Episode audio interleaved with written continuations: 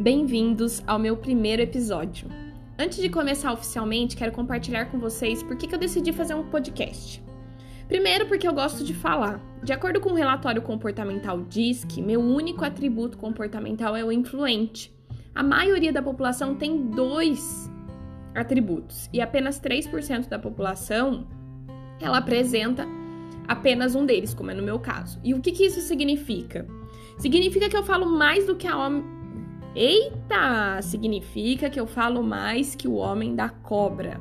Então, nada melhor do que usar um dos meus hobbies, que é falar, para algo útil. Então, eu vou compartilhar isso na forma de conhecimento.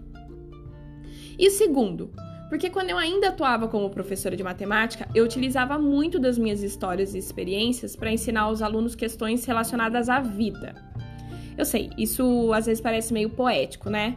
Então eu vou começar oficialmente contando parte da minha história. Eu vou começar contando talvez a mais contada nos últimos tempos, que é a da minha transição de carreira.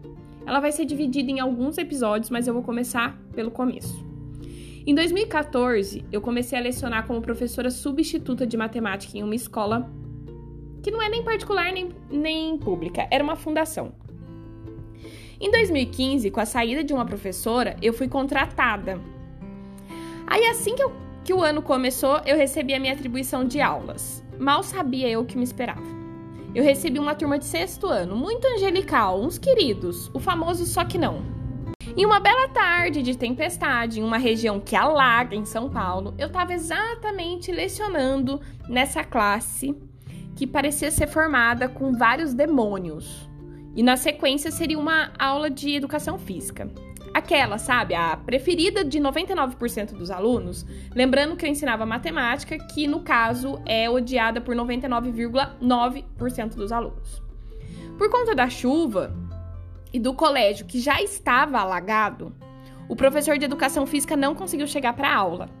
Nessa mesma aula, eu estaria livre para fazer pouca coisa, sabe? Porque professor não trabalha muito, né? Então eu ia aproveitar aqueles 50 minutos que eu tinha vago para corrigir prova, fazer corrigir as tarefas, os livros, preparar a aula, prova, criar projetos novos, enfim, pouca coisa, né? Mas aí quando eu achei que eu fosse ficar livre né, ficar livre da amostra do inferno, uma inspetora de alunos chegou e disse: Professor Estela, pediram que a senhora substitua o professor Léo nesta sala, pois ele não vai conseguir chegar ao colégio por conta da chuva. Sério, gente, nessa hora eu pensei em me jogar no chão, em chorar.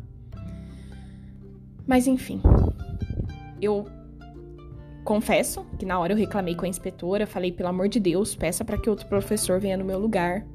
Eu tô te pedindo, eu não aguento mais. E a inspetora, sabendo do meu desespero, né, porque ela também tinha situações desesperadoras com essa sala, ela falou: professora, eu não posso fazer nada. Só tem a senhora livre na escola nesse momento. E aí, nesse momento que os alunos perceberam que eu ficaria na sala, eles começaram a gritar e pedir para jogar bola na quadra. Isso mesmo. Daí você deve estar se perguntando assim: mas não estava chovendo? Então, né, gente? É isso aí. Nessa hora eu tive a infeliz ideia de dizer: Queridos, olha a chuva lá fora. A única coisa que dá pra gente brincar é de roxinho. Daí um aluno perguntou para mim assim: Como que brinca disso? E eu, sei lá, inconsequente, doente da cabeça, respondi: Tampa o nariz e a boca. Quem ficar roxo por último ganha. Daí uma aluna super angelical, só que não, né? Mais uma vez, olhou para mim e disse: se a gente brincar assim, a gente morre. E eu, super delicada, respondi: Jura mesmo? Então, né, meus queridos, para vocês entenderem que com essa chuva não dá para brincar com nada. O máximo que vocês podem fazer é ficar sentado na carteira desenhando no caderno. Louca, você deve estar tá pensando, você é louca? Sim, talvez. Gostaria que todo mundo na vida tivesse a oportunidade de dar aula num sexto ano, num sexto ano onde a maioria dos alunos não sabe o que é respeito. Mas enfim, não é o foco da nossa discussão. Pois bem, depois de sobreviver os 50 minutos com esses anjos e esperar duas horas além do meu horário para a água baixar e eu conseguir ir embora, passada uma semana desse dia inesquecível, eu fui chamada para avaliação de desempenho. que também não vem ao caso. Há mais de uma hora que eu fui obrigada a ser comparada ao cocô do cavalo do bandido, pois uma mãe teve ao... Nossa, enfim. Uma mãe falou que, ti... que eu tinha ensinado aquelas crianças inocentes a práticas de suicídio. Isso, exatamente. Eu fui questionada pela uma direção de uma escola a rever se eu estava apta a exercer a profissão de professora, pois era inadmissível ensinar práticas de suicídio em sala de aula. Agora vamos lá. Eu errei? Errei. Pois, como uma adulta madura e um ser racional, eu não deveria ter agido como uma criança extremamente emocional e inconsequente. Eu não me isento do erro de forma alguma. Eu tenho total noção que eu errei. Hoje eu entendo que eu agi de acordo com a consciência que eu tinha naquela época, e eu sou humana e eu devo usar a minha história para gerar aprendizado. Inclusive, fazendo um parêntese, né? É o objetivo central desse podcast, usar as minhas histórias para gerar aprendizados e reflexões. Agora, hoje, ao analisar esse acontecimento, tiro outros vários aprendizados e eu vou compartilhar algum com alguns com vocês. Ninguém morre tampando a própria boca e o nariz.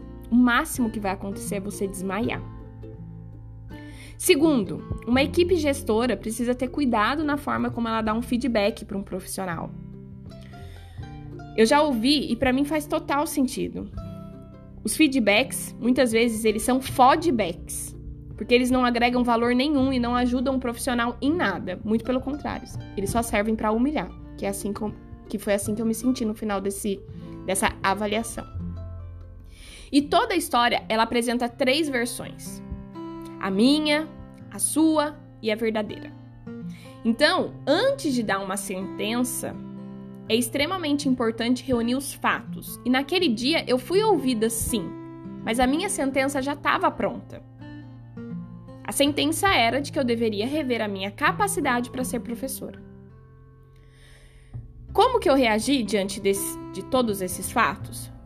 Eu saí daquela sala e eu jurei para mim mesma que elas se arrependeriam de cada palavra absurda que elas tinham dito para mim e que dali em diante eu seria outra pessoa. O que eu não sabia é que para ser essa outra pessoa eu teria que ser um personagem. E o que, que aconteceu depois disso?